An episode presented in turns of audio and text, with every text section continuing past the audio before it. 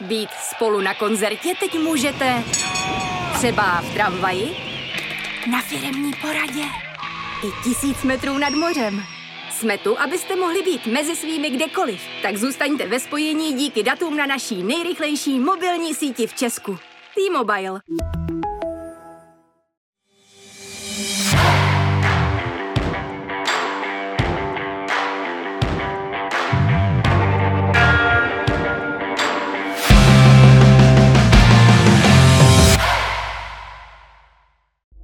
Plzeň si v Českých Budějovicích dlouho nevěděla rady, ale nakonec jediným gólem utkání překonal debitujícího brankáře Janáčka v 94. minutě Moskera. Bohemka potvrdila povedený vstup do sezóny, když na Spartě vybojovala bod za remízu 1-1. Slovácko doma proti Liberci prohrálo 1-2, když doplatilo mimo jiné na vyloučení Daníčka z konce první půle. A Slávia na závěr kola zvítězila v Brně s přehledem 4-0. Dobrý den u dnešního přímáku, tentokrát s koučem, který má bohaté zkušenosti ze Sparty, ze Slávy, arabského světa nebo také českého národního týmu Miroslavem Jirkalem. Dobrý den a vítejte. Dobrý den a děkuji za pozvání. Pojďme rovnou na to, začněme Spartou. Proč si proti Bohemians nezasloužila Sparta víc než bod? Tak eh, Sparta samozřejmě eh, dneska hraje o svoji tvář. Prohrála eh, důležitý zápas eh, v Norsku, prohrála první utkání s Libercem, takže v každém tom zápase ona hledá svoji tvář a hledá důvěru fanoušku samozřejmě. A je na dobré cestě. Eh, ty výkony jsou, jsou zestupný, ale Bohemka je trošku nachytala. Nachytala je v první půli postavením, vyšším postavením, hrála na breaky, hrála velmi dobře do těla a nakonec zaslouženě vyhrála poločas 1-0 ale zklamalo mě to, jak eh, začala Sparta. Začala eh, strašně rozvláčně, jakoby profesorsky, eh, pomalá rozehrávka, tak by Sparta hrát samozřejmě neměla. A trenér to určitě ví, protože do druhé půle to byla úplně jiná Sparta. Já jsem se právě na to chtěl zeptat, protože jsem měl taky pocit, že výkony Sparty jdou nahoru, tak jestli tohle je úkrok zpátky, anebo jestli to bylo dáno tím, že Bohemka je v laufu a byla takhle dobře připravená. Tak je zajímavý, že eh, ty výkony Sparty v první půli se opakují. Něco podobného bylo minule v Mladé Boleslavi, hmm. kde taky ten eh, začátek nezvládla, prohrávala. A teď se to opakovalo a ještě se to opakovalo tak s tou Bohemkou, že Bohemka mohla i skóre navýšit. Tam byly chyby v rozehrávce, eh, nedorazy, díry v obraně. A to by se Spartě eh, nemělo stávat. Ale rozumím tomu, že Sparta je vlastně ve výstavbě, v přestavbě týmu, že trenér Brian Priske skutečně chce přinést něco nového do eh, defenzívy, ofenzívy, celkové atmosféry eh, vůbec ve spartianském světě že chce přinést něco nového. Takže rozumím tomu, že ta výstavba je, je složitější, ale přece jenom ti hráči těch chyb v první půli s Bohemkou udělali, udělali hodně. Jak je velký problém to, když se to takhle staví od znovu, že do toho přicházejí absence, kuchta, teď eh, se neví, jak to bude s Karabcem, protože ten přišel na děkovačku obedlých. Jak je tohle velký problém a komplikace v tom, že to stavíte, dáváte to dohromady a dostáváte ze strany ťavky?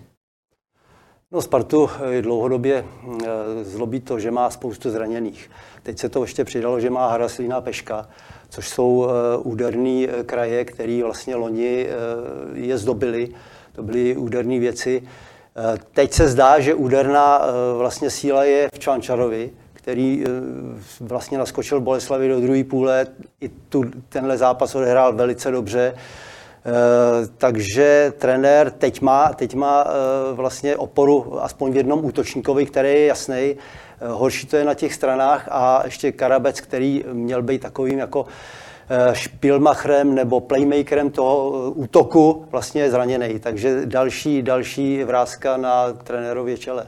Na základě toho, co říkáte, rozumím tomu správně, že pro vás je teď Tomáš Vančara pro zítřejší zápas v Jablonci, protože Kuchta pořád ještě nemůže hrát jednoznačně útočníkem číslo jedna? Pro mě určitě. Eh, má to, má to víc důvodů, hlavní je ten, že je golový, že on je neskutečně, eh, neskutečně dravý a prostě jeho kořistí je míč v bráně soupeře. Jo. Takže, takže on zatím neskutečně jde, hlava, nehlava. a v tom je dneska vlastně nejlepším útočníkem Sparty. Mě tam zajímá ještě jedna věc a ta se týká toho, že on má na kontě teď po čtyřech zápasech tři góly a také dvě asistence. Přitom se o něm říkávalo, že to je solista, že není tolik týmový hráč, ale teď v posledních zápasech to úplně nevypadá. Tak je něco jinak? Tak musíme vidět, že eh, má novýho trenéra, trenér Brian Priske. Jak to vnímám, tak se věnuje opravdu eh, přípravě týmu do detailu a i vlastně komunikaci s hráčema a myslím si, že zrovna Tomáš eh, Čvančara to potřebuje.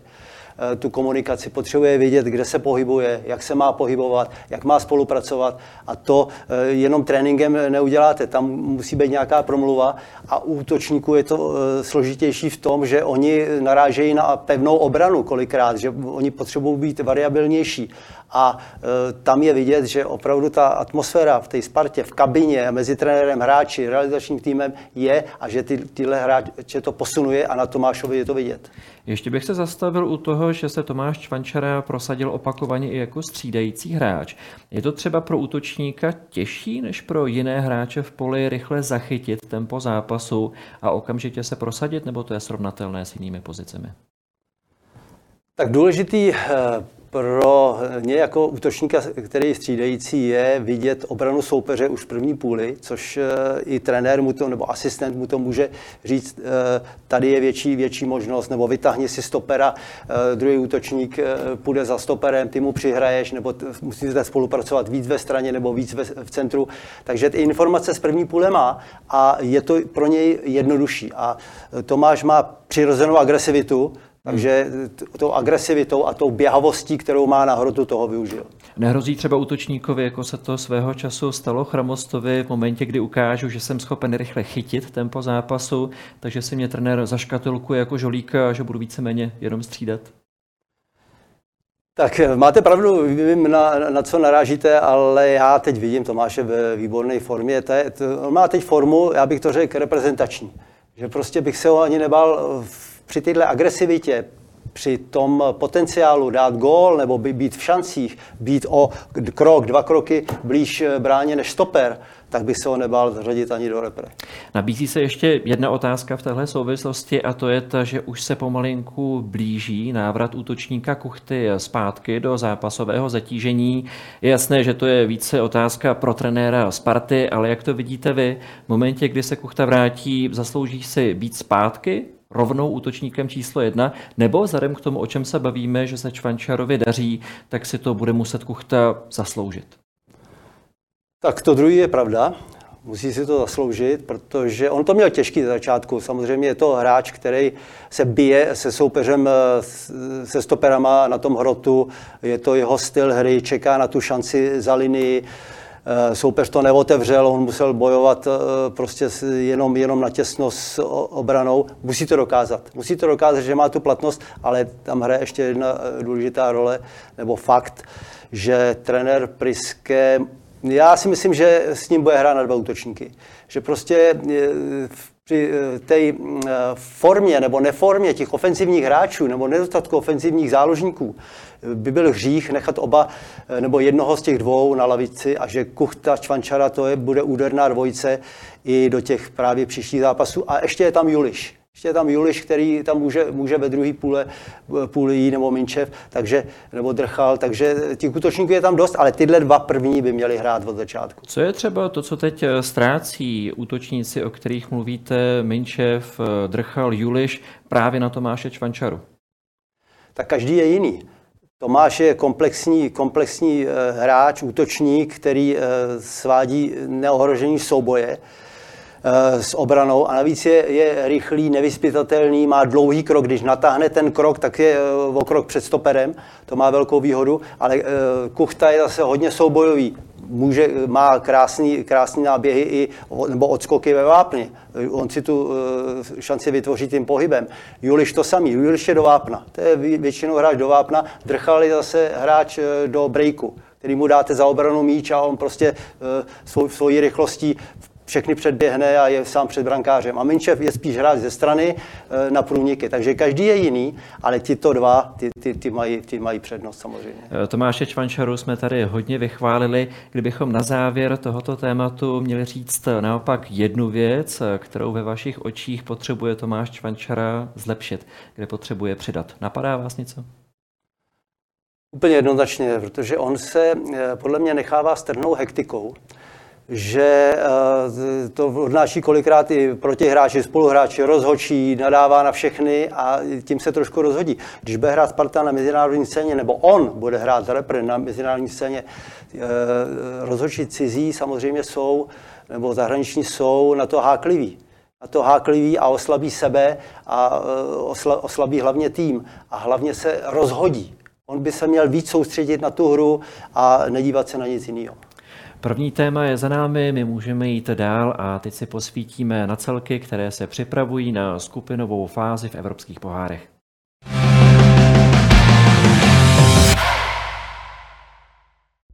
Do víkendového programu Fortuna ligy zasáhli i všichni tři pohároví účastníci, byť ve značně obměněných sestavách. Plzeň oproti duelu s Karabachem vyměnila v základní sestavě pět hráčů a v českých Budějovicích se dlouho trápila. Na jediný gol utkání čekala až do 94. minuty, kdy se trefil Moskera. Slávia učinila dokonce šest změn, přesto vyhrála v Brně 4-0, když tři branky dala už do půle a po změně strany nerozhodilo ani vyloučení Ousova. Za to Slovácku zápas proti proti Liberci nevyšel. Trenér Svědík oproti vítězné sestavě z duelu proti AIK Stockholm nasadil jen Gujena, Kadlece, Havlíka a Daníčka, který se však nechal krátce před půlí vyloučit a měl tak výrazný podíl na prohře 1-2. Nebyl to případ nasazení a nějakých těch, ale byl to uh, případ jakoby kvality výkonu některých hráčů prostě a znova se ukázalo, že ta šíře toho kádru z hlediska kvality prostě uh, je velice jakoby obtížný to potom zvládat že nemůžete nechat hrát vlastně tu osu, nemůžete nechat hrát všechny zápasy, ten program nás čeká velice náročný,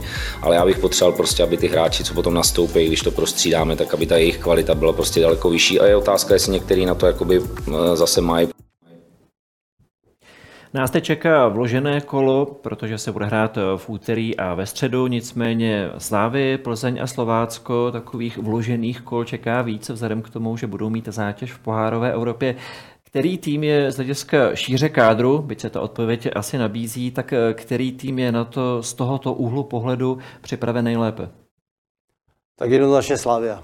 Slávia, protože má zkušenosti z ligy mistrů už před třema lety a ví, že eh, bez eh, toho širokého kádru nemůžou udělat výsledky ani v Evropě, protože samozřejmě ti hráči potřebují odpočinout kolem těch zápasů, ne všichni, musí se ta zátěž přenést prakticky na všechny a Slávě má výhodu v tom, že má hodně hráčů, kteří jsou vyrovnaní. Že ona může postavit eh, jednu jedenáctku do ligy a, jednu jedenáctku do poháru. Velká výhoda. Máte pocit, že přesně tohle se třeba projevilo i na víkendových výsledcích, protože to Jindřich Trpišovský dost protočil. Eh, v celku přesvědčivě Slávia vyhrála v Brně 4-0, naopak eh, Slovácko ztratilo. Tak bude tohle jeden z důvodů, vlastně to, co jsme slyšeli, že říkal trenér Svědík, že hráče má, ale že tam chybí ta potřebná kvalita, kterou má těch prvních 13-14 hráčů. Ano, Martin Svědík měl pravdu. Eh, tady eh, prostě je eh, trošku mínus toho Slovácka. Já bych ho chtěl ale úplně, úplně pochválit za všechno, protože jaký fotbal produkuje, jak ti hráči prostě makají pro tým. Myslím v Evropě, i, i, i vlastně i v Lize, ale v té Evropě, co dokázali, tak na, na, takovýhle, na takovýhle tým to je, to je opravdu klobouk dolů, ale na druhé straně právě to odnášejí v té lize že oni musí být pošetření. Karlec, Petržela, Holcer, eh, Trávník, eh, důležití hráči, nejdůležitější musí být pošetření a už přece jenom ta kvalita tam, tam chybí a ten soupeř už se hraje vyrovnaný utkání. Máte třeba pocit, že z toho důvodu, o kterém mluvíte, tak může nastat situace, že Slovácko s tím bude mít na podzim problémy a že bude v lize ztrácet? Já si myslím, že ano. Já jsem viděl v Budějovicích, v předešlém kole a taky jsem měl ten pocit. Oni jako hrajou stylem eh, výborně, oni mají organizačně srovnaný tým, mají tam velmi dobře vedený útoky, zakončovaný útoky po natvičených akcích, ale přece jenom ta, ta kvalita záloze a v obraně potom vás dožene v tom, že ten soupeř s váma výsledkově hraje vyrovnaný utkání. Je jasné, že zásadně kvalita, o které hovoříte, přesto dá se říct, jestli existuje něco jako optimální počet hráčů, které by tým měl mít ve chvíli, kdy hraje na podzim současně základní skupinu evropských pohárů? No tak vždycky platilo to, že musí, musí mít dvě jedenáctky do tréninku. Do tréninku dvě jedenáctky, abych prostě si eh, nějaký nácvikový věci udělal. A to samé platí eh, pro ty účastníky eh, poháru. Když se podíváte ven a podíváte se i na ty špičkové týmy, Manchester City, Barcelonu, taky rotujou taky rotujou, taky vám nepostaví po pohárech úplně celou jedenáctku, taky šetří ty hráče, protože tam při té intenzitě hry dneska tam eh, hrozí eh, nebezpečí zranění, nebezpečí trvalého přetížení a odchodu formy. Jo, takže to, je, to, to dneska je tak, tak prostě ošidný. A abyste stačil tím soupeřům eh, v Evropě, tak musí dělat, dělat to samý. Abyste byl schopný tu intenzitu v tom zápase opakovat v těch pohárech, musíte pošetřit v lize.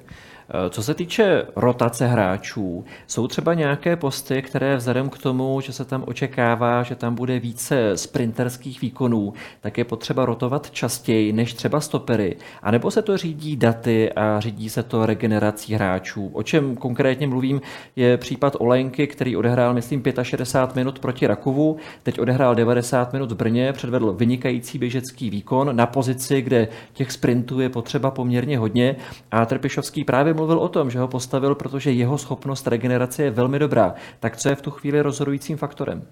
Tak samozřejmě eh, data vám pomáhají moc vám pomáhají, protože jednak v zápase vidíte, kolik on naběhal, měl sprintových náběhů, akcelerace, decelerace, kolik prostě to, to nejvíc unavuje. Ta intenzita, a to je vlastně souvisí s tou intenzitou. Jak intenzivně hrál, tak ho musím pošetřit, ale taky závisí na komunikaci trenér, hráč, jak hráč se cítí, jak uh, mám, mám určitý, uh, určitý prostě výsledky toho, jak se zúčastní regenerací, jak i trénoval dobře, netrénoval, jo, tak všechno dá dohromady tak, abych hráče pošetřil. To hlavně strašně zajímá, do jak jaké míry by měl nebo neměl být eh, trenér demokratem a do jaké míry si do toho své řekne i hráč z hlediska rotace, protože mě napadá teď konkrétní nedávná situace, když eh, Slovácko hrálo první zápas doma proti AIK v playoff o Evropskou konferenční ligu a po zranění kotníku se vrátil Havlík, zahrál skvěle a pak v rozhovoru říkal, že by moc chtěl nastoupit eh, znovu v dalším zápase proti Signě Olomouc venku kvůli tomu,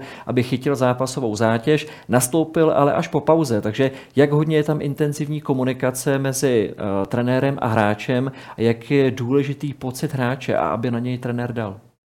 Tak si myslím, že ta uh, uh, vlastně taková odezva od hráče pro trenéra je velmi důležitá, aby věděl i pocitově, jak hráč se cítí. Ale úplně rozhodnout podle těch pocitů by neměl, protože má data, má tam statistiku e, tréninku, zápasů, minut, Eh, vlastně a eh, to by mělo se hrát v tom, aby trenér určil, co může a nemůže. A když nastoupí po půli, to je jako lepší trénink samozřejmě. Jo? Těch 45 nebo 50 minut je jako lepší trénink, což je i dobře, ale právě víme, že když hráč nastoupí od začátku a ještě eh, se přetíží do druhého poločasu nebo vůbec do 80. 90. minuty, tam ty zranění vlastně nejvíc jsou při přetěžování, takže toho, tomu by se měl trenér vyhnout. A obrácená varianta toho, co říká hráte třeba v týmech, o kterých teď hovoříme, Plzeň, Slovácko, Slávě, nebo v týmech, které vy jste trénoval, byli tam hráči, kterým mohlo ublížit to, když dostali pauzu, protože rychle ztratili eh, zápasovou formu, zápasový rytmus a bylo dobré je, tak říkajíc, žhavit, eh, mít je v zápasovém zatížení co nejvíc? Samozřejmě dřív. Já si myslím, že eh, v každým, každý má, já nevím, pěti, deseti lety se eh, ten fotbal posunul hodně. Já, když jsem eh, byl u těch, u těch týmů Sparty Slávy, jsme hráli ligu mistrů nebo bojovali jsme o ligu mistrů, tak eh, to byla jiná doba, tam skutečně hráči měli rádi, když, když měli zápasový zatížení, byli, byli, byli v tom, samozřejmě data jsme taky měli, ale ti hráči prostě chtěli, chtějí, chtěli být na hřišti. Ale záleží na tom postu, jakým hrajou. Hmm. Protože útočníci samozřejmě jsou vždycky nejvíc unavitelní a útočníka potřebujete čerstvýho, do intenzity, potřebujete eh, ho mít rychlostně připravenýho. Takže byla doba, že se domluvilo, že dva útočníci budou hrát první půli a dva útočníci budou hrát druhou půli. To, to byla taková zásada, nebo v 60. minutě tam šli čerství a to byla vždycky zásada, že ty přední hráči se střídali nejdřív. Ještě se dotknu Viktorky Plzeň, ta oproti Karabachu teď v Lize udělala pět změn a hned šest hráčů z eh, kádru Ačka tak nastoupilo v základní sestavě B týmu. Je tohle taky varianta a je to v duchu toho mít ty hráče rozehrané, když pro ně nemám prostor v Ačku? No samozřejmě, protože stát se může eh, všechno, ono, byť na jediném postu eh, jste mohl z toho profitovat, tak se to vyplatí, protože ti hráči, a sami vám řeknou, že chtějí hrát, že chtějí radši hrát, než trénovat, protože v téhle době, kdy vlastně teď už by září, říje nejvíc ta herní, herní průprava, každému chybí. Když nehraje nebo hraje míň, chce hrát i za B tým. Jak to hráči potom mají? Nevnímají to jako degradaci, že musí do Bčka? Záleží zase na komunikaci trenér-hráč, protože trenér eh, by měl to mít postavený tak, že prostě ty hráče chce mít rozehraný, jít za hráčem, říct mu, eh, samozřejmě máš šanci váčku, potřebuju tě na tenhle post, ale vyčkej a buď, buď trpělivý, eh, přijde, přijde tvoje doba, ale musíš být rozehraný.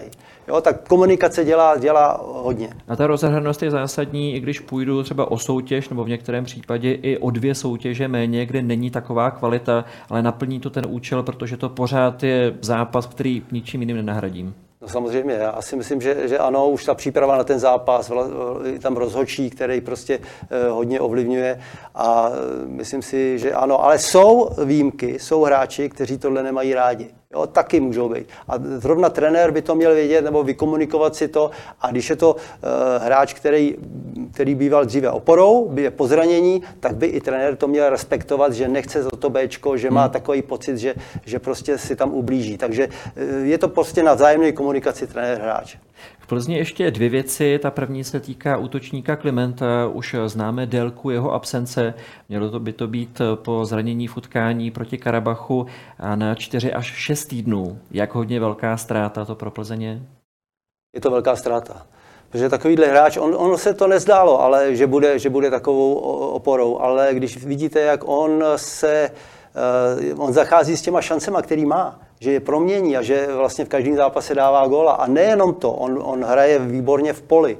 Protože v okamžiku, kdy hrajete na dva útočníky, tak jeden musí v obrané fázi cuknout a on to umí. On vybojoval spoustu míčů, svět spoustu těsných soubojů i v obrané fázi, tak v tom byl důležitý.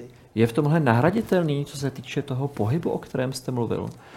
No, v současné době on byl jediný, který eh, kromě, kromě eh, chorýho vlastně byl, chorý to umí taky. Taky umí coknout, taky dovede zabojovat, ale pak jsou tam dva eh, breakoví útočníci, Basy a Jirka, který byli přivedení jako jiný typy, jako, jako rychlostní typy, když hrajete vlastně obranu, takový rozdílový, který vám využijou ten prostor vepředu a využijou i break ale takového komplexního, jako je Kliment, hm, takového tam nevidím.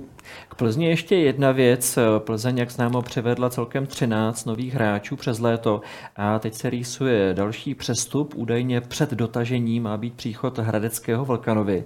Je tohle hráč, kterého Plzeň potřebuje a pokud ano, jak nejvíc může Vlkanova Plzni pomoci?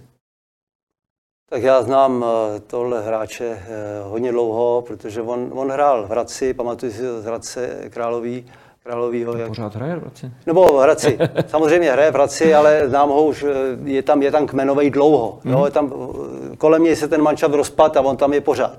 Samozřejmě. Ale spíš jsem myslel to, že hrál v Hradci jako ve městě, jako na tom stadionu, mm-hmm. který, který oni, oni mají a, a lidi ho milovali, už tenkrát ho milovali malej, velice rychlej, pohyblivý, golový. Chytrej. Eh, chytrej. A ta jeho konstruktivita, ta se těma letama ještě stupňuje. Vidíte to, že on je schopný uh, vlastně uh, udělat situace, vytáhnout balon přes střední část do té útoční a ještě nahrát na gól, ale to se opakuje. Já si myslím, že pro Hradec je nenahraditelný a pro Plzeň to bude velkou posilou. Ve chvíli, kdyby přišel, na jaké pozici byste ho primárně viděl? Protože on v Hradci teď hraje nejvíc z křídla, ale pamatujeme si i situace, kdy hrál více z prostředka. Dá se říct, co mu sedí více? Já Nebo je tak adaptabilní, že zahraje tam i tam bez problému? Já si myslím, že je adaptabilní, že obě, obě, obě role, obě, oba posty by mu mohly sedět. A Plzeň hraje vlastně 4-2-3-1 nebo modifikace 4-3-3 a on by měl být podle mě Eh, na stejném postu, jako hraje Sikora, hrává Sikora nad Buchou a Kalvachem. Tam, kdyby se uh, oni, oni mohli, mohli měnit, mm-hmm. samozřejmě, tak je tam vždycky čerstvá síla. A to Plzeň do těchto těžkých zápasů potřebuje. Tolik tedy Viktorka Plzeň, tolik téma Vlkanovi a my se teď od týmu, které bojují v evropských pohárech, posuneme trošku níže, respektive sesuneme a podíváme se na celky, které jsou zatím ve sběru bodů v lize poměrně skromné.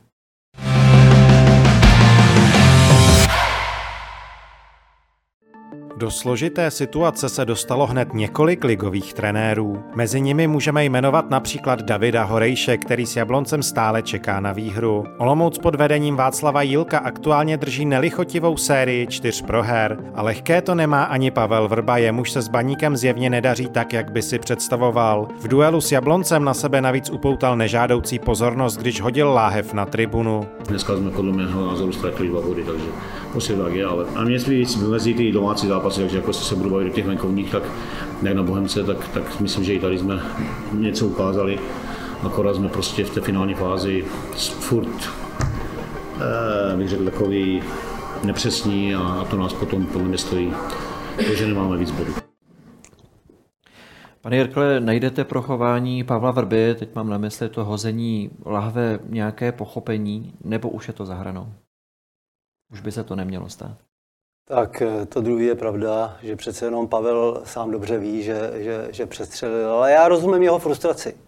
Já rozumím, tohle bylo zahranou samozřejmě, ale eh, on je, on je v poslední době dost frustrován na, na té lavice a já tomu rozumím, protože on je velký fotbalový odborník, má za sebou uh, úspěšné výstavby mužstev, který potom hráli dobře. A tu výstavbu on teď dělá, nebo přestavbu dělá v, v Ostravě.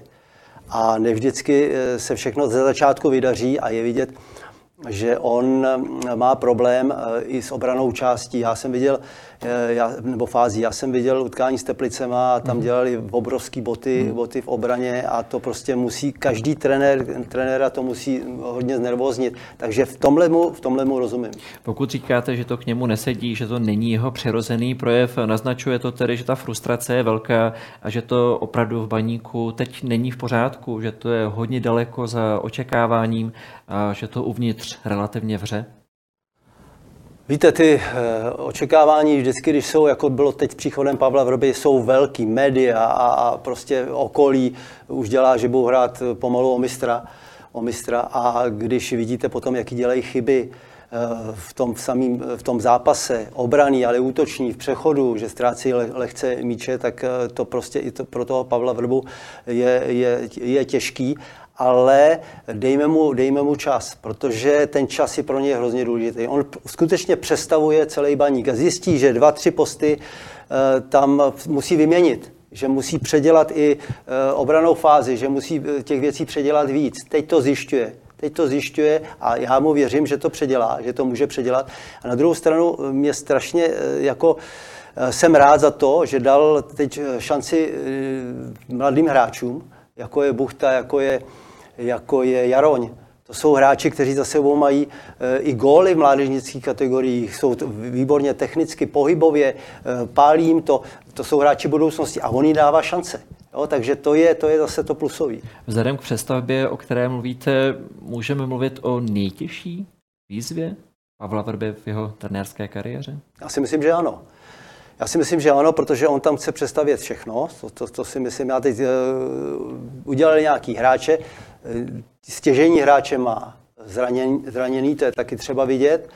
Nepovedly se jim eh, některé výsledky, ale zase na druhé straně zachránili zápas na Bohemce, zachránili eh, vlastně teď, teď eh, zápas v Jablonci de facto. Body, které jsou zlatý z obou, Jo, a zase postráceli balony, balony, eh, body s jinýma soupeřema. Jo, takže je takový rozpolplný, ale dejme mu šanci a ta určitě baník hra, bude hrát dobře. A pro rychlá odbočka, pokud se bavíme o emotivním projevu, vy působíte jako velmi klidný člověk, klidný trenér, tak s jakým nejemotivnějším trenérem jste v minulosti spolupracoval? Tak můžu říct, že jsem pracoval hodně s hodně emotivníma trenérama. Naposledy jsem působil, nebo před tím Libanonem, když jsem byl teď s Ivanem Haškem, což byla krásná spolupráce, určitě jedna z nejlepších, ne nejlepší. Ale předtím jsem působil u olympijského týmu Emirátů s Matějem Skorzou, nejlepším polským trenérem, mimochodem moder, moder, moderního fotbalu, moderního Polska. A ten byl hodně emotivní. Ten dokázal, ten dokázal seřvat hráče prostě za, za cokoliv, ale hráči ho měli rádi, protože on zase s nima přesně mluvil, komunikoval, měl, měl je udělaný z kabiny, a tak si to mohl dovolit, ale hrozně emotivní při zápase. A teď vlastně dosáhnul s Lechem Poznaň mm-hmm. k titulu, je nový, byl novým trenérem, takže, takže on měl výsledky, ale doved, doved byl hodně, dovedl byl být hodně hektický. A s tím souvisí ta jedna myšlenka, že trenéři mohou být uh, prostě uh, různého stylu. Můžou být emotivní, můžou být klidní, můžou být opravdu přemýšliví při zápase, ale ta cesta, jak dosáhnout těch úspěchů, je, je různorodá. Ono to asi často může i působit trochu jinak, protože veřejnost vidí trenéry pouze na levičce, kdy zápas samozřejmě přináší spoustu emocí a přináší to sebou nějaké nervy, ale zpravidla ho nevidí, jaký je v tu chvíli v kabině. Má Pavel Vrba stále dostatek trpělivosti na to, aby vevnitř to bylo podle vašeho odhadu v pořádku, že je čas na koncepční práci?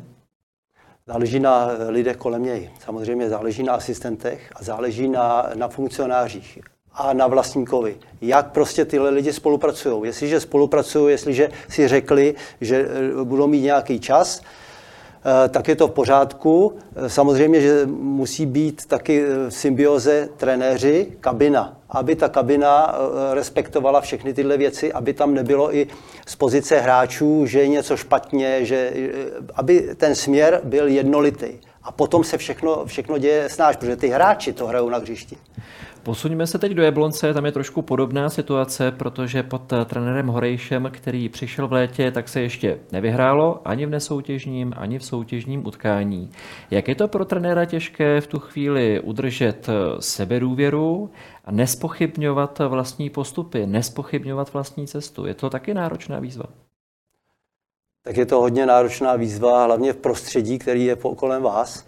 Často se stává, že když prohrajete víc zápasů nebo nevyhrajete víc zápasů, že už to okolí vás nutí ke určitým změnám. Změnám stylu, změna, změna e, e, programu, změna hráčů, hráčská změna a ten trenér musí mít jasně nalinkováno, že má jeden směr, ten směr musí samozřejmě vycházet dohromady i s hráčema, hráčema. Hráči musí si být vědomi, že tenhle směr, řeknu třeba ofenzivní, ofenzivní styl, sice zabezpečená obrana, ale ofenzivní styl, ten nám zůstane jednoduchý, vertikální přihrávky zůstanou nám, ale prostě musíme udělat všichni. Já jako trenér, vy jako hráči a jaký rozhodnutí udělám, tak všichni to musí respektovat. Když se vám tohle stalo, ať už na klubové nebo reprezentační úrovni, jaké jsou vaše zkušenosti s tím, jak se hlavní trenér choval?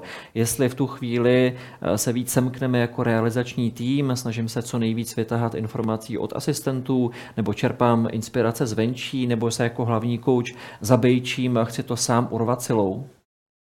Tak to poslední, co jsi řekl, to je cesta do pekel. To nejde. To nejde, protože fotbal je týmová spolupráce, jo, samozřejmě. Týmová a vy jako realizač, máte realizační tým, který musí jít pospolu jakýkoliv vybočení už špatně, aby eh, jeden asistent eh, hrál s hráčem a neřekl něco trenérovi, jo, to, to, to je špatně. Tam musí i s hráčem. A myslím si, že dobrý, výborný příklad je Brian Priske, který i po prohraných zápasech vlastně semknul hráče. To bylo vidět i po tom prohraném zápase s Libercem. Udělal to kolečko, který prostě stmeluje hráče, realizační tým a i fanoušci fanoušky. A ty fanoušci se přidali. Ty se přidali a od té doby jedou i fanouš, fanoušci uh, a dotváří tu atmosféru. Takže to je ohromně důležité. Já jsem se s tím setkal zrovna v Emirátech, kde je těžká role trenérů. Jo. Samozřejmě, tam je trenérská pozice velmi dobře placená. Jsou tam vynikající hráči z celého světa, kteří si tam jeli vydělat, jedou vydělat peníze a ty trenéři jsou pod tlakem výsledků. Ale právě proto ty trenéři dávají i na týmovou uh, kohezi. Tímhle stylem to tam, to tam většinou, většinou to tam tímhle stylem řídí a mají úspěchy. Takže je vidět, že prostě to je i trend. Teď jedna úplně čerstvá informace, akorát mi kolega Rosluchátka hlásí, že Pardubice se rozhodli pro změnu trenérů. Odchází dvojice Novotný Krejčí a tým povede kouč Bčka Pavel Němeček. Jak hodně překvapivá informace pro vás tohle je, protože v minulé sezóně Pardubice opakovaně trenérský tým podrželi, protože je to tam založené trošku na jiných principech, tak překvapuje vás to, že to přichází docela brzo? Teď v nové sezóně? No, je to překvapení. Je to překvapení, ale samozřejmě mm, pozice trenéra po takových výsledkách není jednoduchá. Ale přitom herně Pardubice, z toho, co jsem já viděl, nevypadaly vůbec špatně. Ano, ano, určitě ne, určitě ne, ale když, když jsem viděl, jaký dostávají góly, tak přece jenom eh, chyby se stupňují a ty chyby už prostě, když se opakují, tak už i, nevíme, co je v zákulisí, jestli trenér eh, se dohod s vedením na rezignaci, jestli on přišel s tím podnětem, nebo jestli, jestli jak, jak to bylo samozřejmě. Pardubice jsou speciální v tom, že dávají šanci mladým hráčům, že prostě je to takový, takový eh, klub, který je samozřejmě menší, ale, ale hráli dobře. Hráli Mně se vždycky líbili, jak, jakou, měli, jakou měli soudržnost a jakou měli i styl hry, který, který prostě každý soupeř uh, je moc neměl rád, protože jakoby se mělo jasně vyhrát a ono se nevyhrálo. Jo, takže překvapilo mě. Já tam vidím určitou paralelu v tom, o čem jste hovořil, že Pavel Vrba v Baníku potřebuje čas, protože tam dochází k přestavbě týmu. Pardubice na tom byly velmi podobně, protože změn, které prožili před sezonou, bylo také hodně. Mluvili o tom, že je potřeba, aby si všechny věci sedly. Herně to působilo, takže si to sedá. Přesto ten krok přišel velmi, velmi rychle, skoro to je až nějaký náznak paniky, byť samozřejmě v tuhle tu chvíli neznáme všechny podrobnosti. No, tak eh, samozřejmě nějaký důvod to mělo velký. Jo.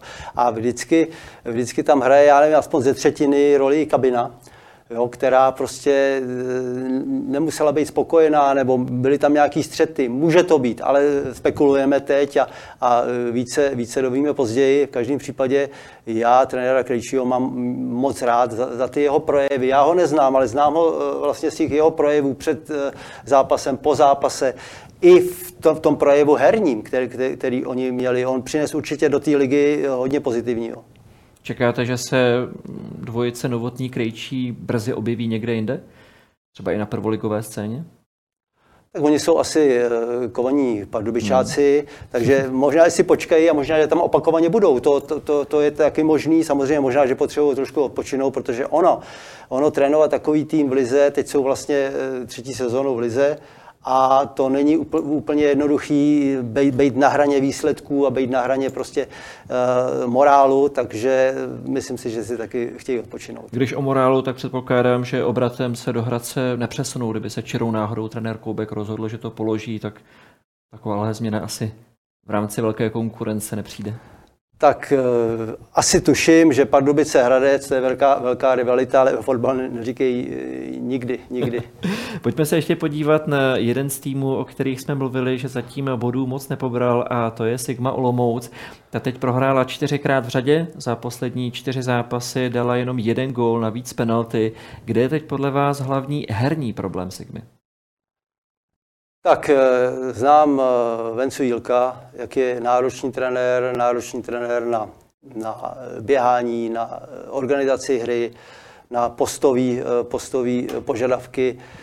Trenér, který to má srovnaný hlavě a který prostě jde, jde, jde s trendem.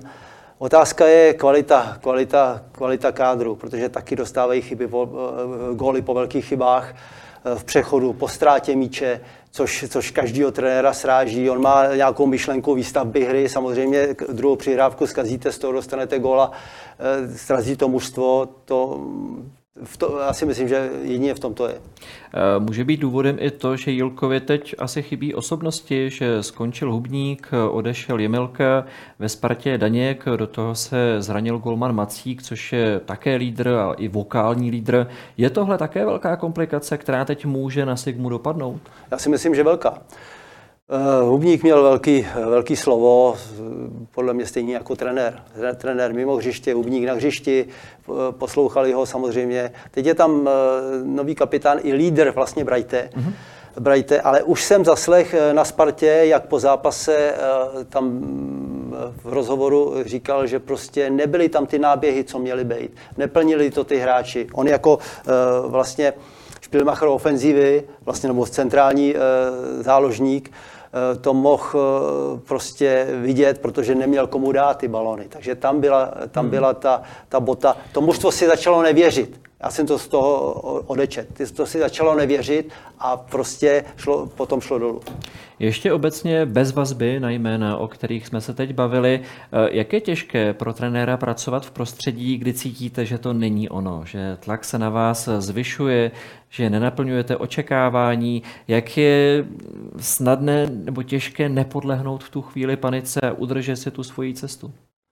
Tak máte jako trenér záchytný body. Máte eh, záchytný body eh, svůj styl, který eh, chcete do mužstva dát. Samozřejmě to je číslo jedna. Svůj styl, z něj byste neměl uhnout.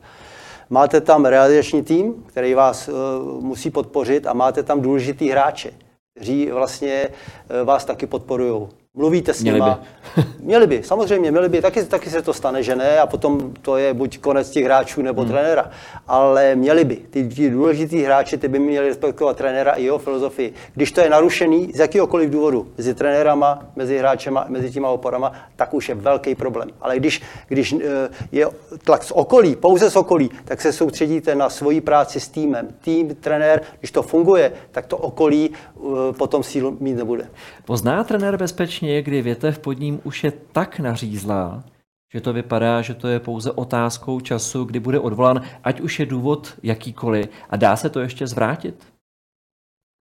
Tak tam je jedna velká věc. Když vám uteče kabina, uteče, utečou vám hráči, nebo hráči už vám nevěří. Hmm. Nevěří. Začnou polemizovat, že takhle, takhle ne, takhle ne a začne, začnou vás ovlivňovat a nebo vás funkcionáři začnou tvrdě ovlivňovat, tak to už je vidět, že, že ta větev se zlomí. A je to tak, že mám ještě šanci odolat, protože eh, ve chvíli, kdy jako trenér ustoupím ze své cesty a budu naslouchat funkcionářům, kteří mi radí, hele, tady na stopera postav tohodle, to bude určitě lepší, tak eh, to mi asi život neprodlouží, nebo možná o zápas. Samozřejmě, tohle by trenér samozřejmě neměl připouštět. A já, co jsem se setkal, byl jsem asistentem hodně trenérů a špičkových trenérů a eh, spolupracoval jsem taky s pan Marvajkem jo, holandským trenérem u nároďáku, e, takže ten, ten měl toho názor, já, můj tým je realizační tým, když mě tam někdo podvede, tak končím. Mm-hmm. Jo, nebo když podvede někdo toho člena realizačního týmu, tak končím. To je jako stejný, jako nejdůležitější, nejdůležitější hráč. Takže ten, ten byl striktní v tomhle striktní. A měl pravdu, protože jakmile je to narušený z důležité věci kolem manšaftu, tak už eh, se blíží vlastně konec. A stalo se vám to někdy v rámci vaší trenérské kariéry, že k takové situaci došlo a už to bylo neslepitelné zpátky? Tak já jsem, eh, stalo se mi to, že se to stalo v Číně, kde jsem vlastně trénoval. A tam eh, ta situace byla složitá, složitá v tom, že ti hráči někdy vám tam dělali skupinky. Mm-hmm. Skupinky, protože jim šlo uh, i vlastně o peníze. A uh, tam mě jedna, jedna skupinka hráčů podvedla, že prostě uh, začali donášet, začali donášet a hlavně začali uh, mezi těma hráčema, který byli i nosní ty hráči a mysleli to dobře, tak začali uh, říkat paniku, paniku, že to je jinak, že to je jinak a prostě tam jsem věděl, že, že už je to narušený a že, že skončím. Takže to je taková odezva vlastně té kabiny a mně se, to, mně se to stalo. Nicméně většina hráčů byla pro mě, ale stačí dva hráči, mm-hmm. který a měli velké vazby na funkcionáře a to jsem věděl, že je konec. Ale bylo to v zahraničí, který je specifický a ještě Čína je vůbec specifická. Takže tam to dopadlo, vlastně jsem měl smlouvu na dva roky, takže jsem tam byl sezonu. Ale předpokládám, že když se tohle stane, tak proti tomu asi není obrany, pokud jde o velké hráče, kteří mají vazby na vysoké vedení. Proti, vůbec šance. Co mám, co mám, co mám eh, vlastně zkušenosti v cizině? V cizině to funguje, někdy to funguje, protože tam jdou velké peníze, stává se to a proti tomu není obrany. Berme to jako tečku za dnešním přímákem. Jehož hostem byl trenér Miroslav Jirkal. Já vám děkuji za názory a za váš čas. Děkuji taky. A vy se budete moci těšit na přímák tento týden v pátek, kdy budeme zase pokračovat. Mějte se krásně.